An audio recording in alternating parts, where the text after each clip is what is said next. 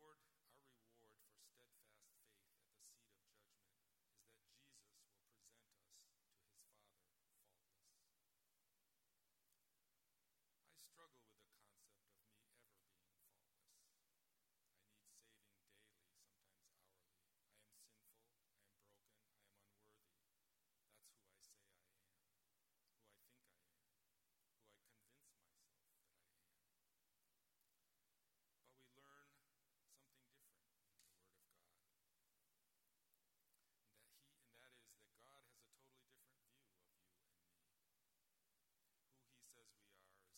work, the keeping? I don't think so. I don't think that's what Jude wants us to do. What he does want us to do is to trust him to do the keeping and acknowledge our role in obeying him and helping each other to follow him. Another part of that role is to keep yourself in the knowledge that the power of Christ in you is far greater than the power of sin over you. Keep yourself in the love of God, trusting his love for you, trusting his love for you. Again, keep yourself in the word of God, hunger for his truth, and cling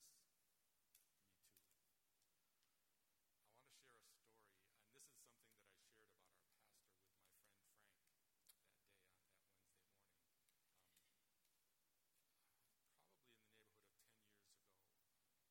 all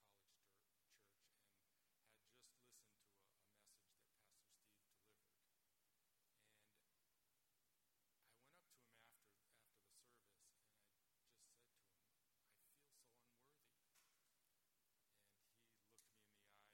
and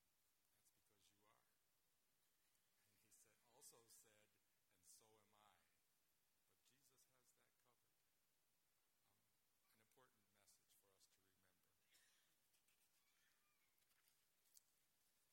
it you may grow in respect to salvation, if you have tasted the kindness of the Lord. And I think that passage says very clearly that when we hunger and realize that God's word can sustain us and will sustain us, that's what it means by tasting the kindness of the Lord. Second in the triplet, Jesus Christ will make you stand in God's presence, spotless and without blemish. And that's pretty big. Verse 24, and to make you stand in the presence of his glory, blameless with great joy. And the key here, I think, is with great joy. Our reward for steadfast faith at the seat of judgment is that Jesus will present us to his Father faultless. I struggle with the concept of me ever being faultless. I need saving daily, sometimes hourly. I am sinful, I am broken, I am unworthy. That's who I say I am, who I think I am, who I convince myself that I am. But we learn something different in the Word of God. And that is that God has a totally different view of you and me. Who he says we are is far more important than who we say or think we are. Are you struggling with unworthiness? Me too. I want to share a story, and this is something that I shared about our pastor with my friend Frank that day on that Wednesday morning. Probably in the neighborhood of 10 years ago, at College Church, and had just listened to a message that Pastor Steve delivered. And I went up to him after the service, and I just said to him, I feel so unworthy. And he looked me in the eye, and he said, that's because you are. And he said, also said, and so am I. But Jesus has that covered. An important message for us to remember. In 1 John